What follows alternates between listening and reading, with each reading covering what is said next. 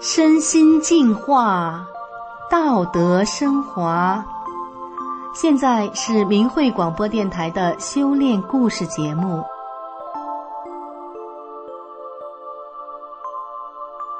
听众朋友您好，我是宋阳，今天为您分享的故事是：义正儿学生走出苦海。您在生活中是否遇到过精神恍惚、脾气阴晴不定的人？您是否听说过，有的人还会出现幻听、幻觉等等现象？今天我们故事的主人公天瑜，刚刚从大学毕业就当了老师。他在自己的班上，就遇到了这样一个特别的学生，经常睡着、跌倒，眼睛里布满了血丝，并且伴有幻听、幻觉，在跑了各大医院。和用过很多民间偏方都于事无补的情况下，天瑜神奇的帮助这个学生走出了苦海。他是怎样做到的呢？下面，就让我们一起来听听他的故事。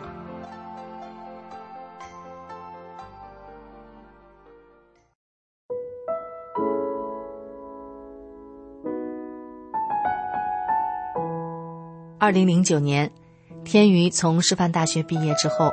来到一间小学代课，当一走进校园，看着小学生们天真的笑脸，天宇感受到一种久违的纯净和喜悦。作为一年级四班的班主任，第一次走上讲台时，看着学生们稚嫩的小脸儿，天宇心想，自己一定要带好孩子们。他向学生们说：“小朋友要真诚、善良、宽容和忍让。”在家听爸爸妈妈的话，在学校听老师的话，要有礼貌，尊敬长辈，懂得为别人着想。咱们要把一年级四班变成一个大家庭，大家都是兄弟姐妹，我是你们的大姐姐，咱们要珍惜在一起的时间。纯真的孩子们，有的点点头，有的说好。刚上一年级的孩子和幼儿园的孩子差不多。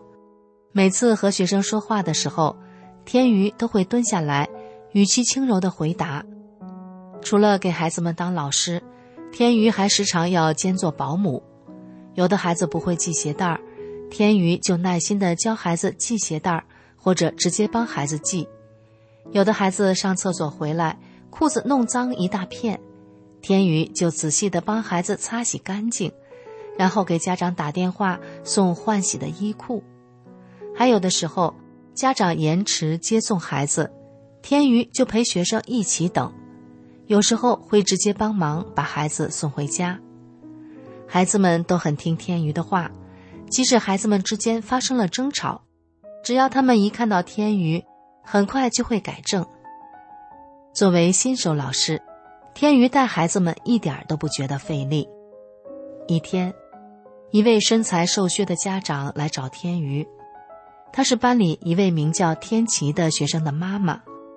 天琪的妈妈拿着一张表格给天宇老师，希望天宇老师能帮忙记录天琪在学校期间睡了几次觉、摔了几跤、吐了几次舌头等。天宇答应了下来。他仔细观察后，发现这个叫天琪的学生确实特别爱睡觉，经常摔跤，一说话就吐舌头。第二天放学后，天琪妈妈又来了，眼睛哭得肿肿的。她告诉天宇老师说：“天琪原本很聪明伶俐，在幼儿园的时候还参加舞蹈比赛拿奖。可就在今年上小学一年级的暑假前，天琪的舅舅开玩笑抻了一下孩子的腿，天琪的手杵在地上，手腕就骨折了。没过多久，手腕虽然好了。”可天琪的性格却出现了一百八十度大转弯，他的脾气变得暴躁，稍有一点不顺心就大发雷霆，看到别人的东西喜欢就抢过来。他还天天嗜睡试吃，好像怎么睡都睡不够，怎么吃都吃不饱，体重直线上升，身体就像横着长一样。家里带天琪去医院拍片子，做了全身检查。却检查不出一点问题。后来，又去了北京儿童医院抽骨髓，也没检查出问题。最后，去一家睡眠中心检查，发现那里全是这种病的孩子，症状都一样，除了嗜睡嗜吃，还会在大白天有幻觉幻听。医生说，天琪和这些孩子一样，得了一种叫癔症的病，这是一种比较难医治的精神类疾病，医院也没有什么好的办法，只能一辈子靠吃药，而且痊愈的机会很渺茫。天琪妈妈说：“为了孩子，国内大型医院都跑遍了，都没用。最后，医生让天琪的爸妈去烧香问卦，碰碰运气。”天琪的爸妈就去问了好几处算卦的，结果几个人说的都一样，说是十二年前，天琪的爷爷杀死了一只幼小的黄鼠狼，现在，黄鼠狼的母亲来报仇了，就朝着天琪下手了。天琪的爸妈向孩子的爷爷求证，他爷爷说确实有这么回事儿。说着，天琪妈妈就泪如雨下。他哭诉着说：“天琪有两个姐姐，自己好不容易有了个儿子，他就是自己的命啊！可现在天琪得了这种病，自己该怎么活？”天琪妈妈愿意用自己的命去偿还都行。她说自己不怕死，可怜了自己的儿子，他还这么小，老鼠药他都已经准备好了，就准备啥时候带着儿子一起死了算了。看着无助的天琪妈妈，天宇老师想到，自己家附近有个人家的孩子，情况有些许的相似，就跟天琪妈妈建议说：“不知道你有没有听说过法轮功？法轮功祛病健身有奇效，有些人的疑难杂症就是练法轮功练好的。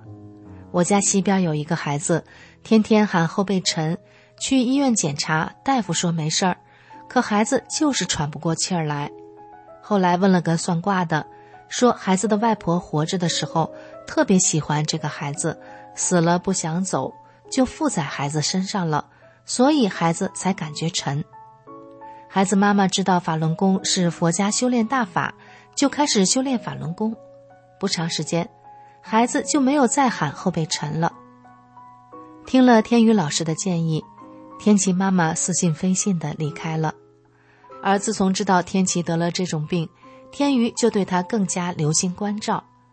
天宇发现，天琪是吃是睡，舌苔厚厚的，有严重的口臭，有的时候写写作业就趴在书上睡着了，经常在教室外跑着跑着就跌倒了，说话的时候眼皮好似千斤重，眼睛里布满了血丝。天琪还告诉天宇老师说，每天晚上都梦到有鬼要杀他，或者有一些妖怪追他，根本不敢睡觉，可是又特别困，白天也能听到有人说话，还有眼睛看着自己。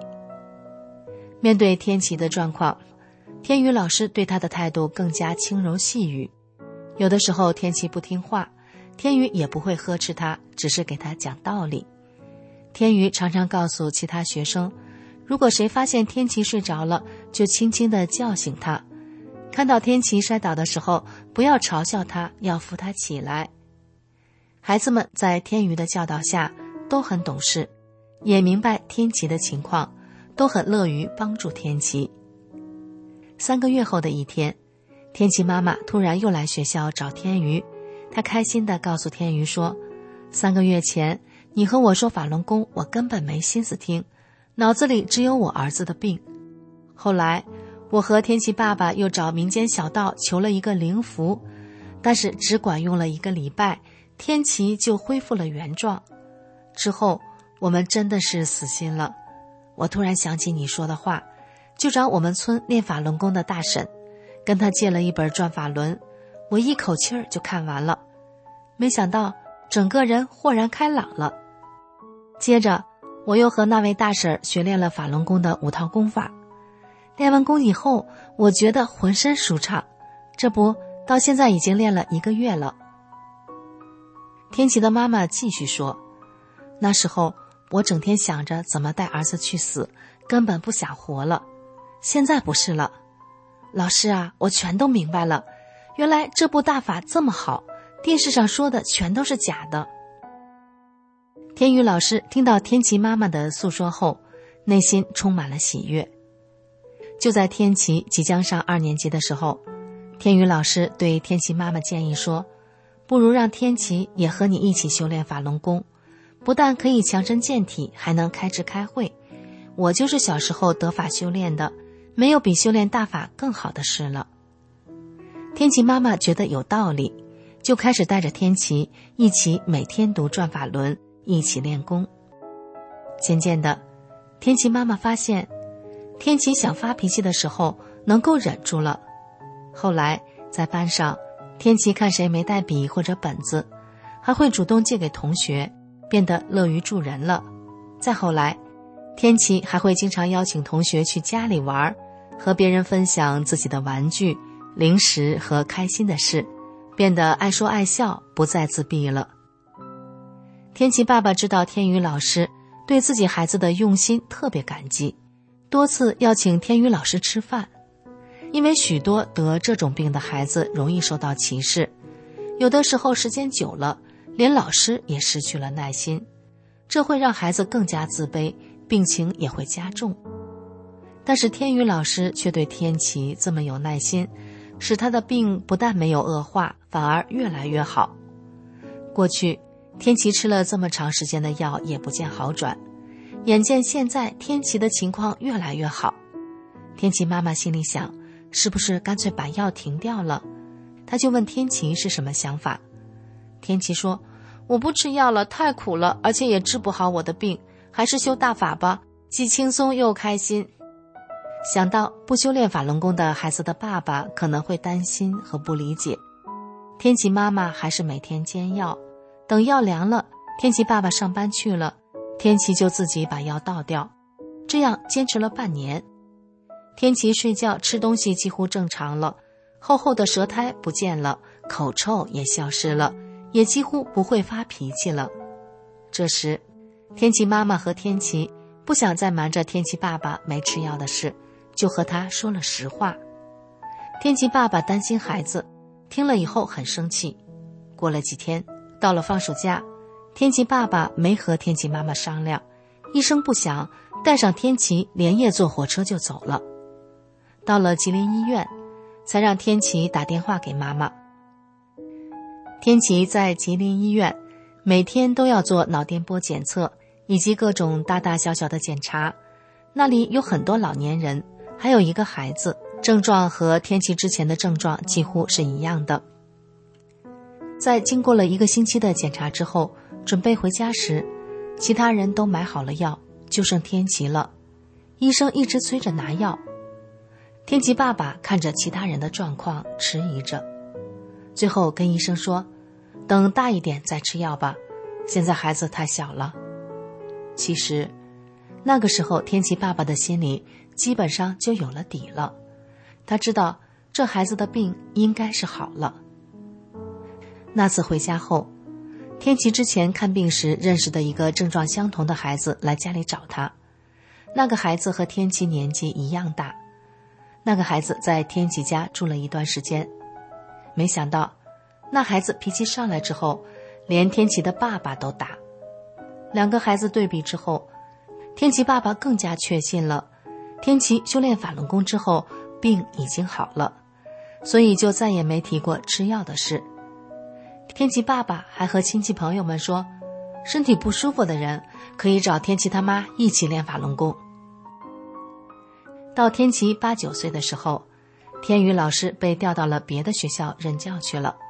离开之前，天宇老师嘱咐天琪，一定要记住自己是个修炼人，要时刻用真善忍要求自己。一年多以后的一天晚上，天琪和妈妈来天宇老师家拜访。天琪见到天宇老师就喊：“姐，吃饭了吗？”天宇愣了一下，心想：这孩子平时都是喊老师的，今天怎么突然改口了？天琪妈妈说：“这孩子不想和你断了缘分，他想每天晚上出来找你学法练功，而且他还说以后要叫你姐姐，这样更像家人。”天瑜听了很欣慰，他很难想象，这样的话是从一个十岁孩子的嘴里说出来的。日月如梭，眨眼八九年过去了，天琪现在已经读高中了。他长得高大英俊，说话温文尔雅。高一刚一入学，班主任就看中天琪，选他做班长兼体委。有谁能够想到，这个孩子曾经患有医学上都束手无策的癔症，人生近乎报废呢？每每想到天琪，天瑜的内心都有说不出的喜悦。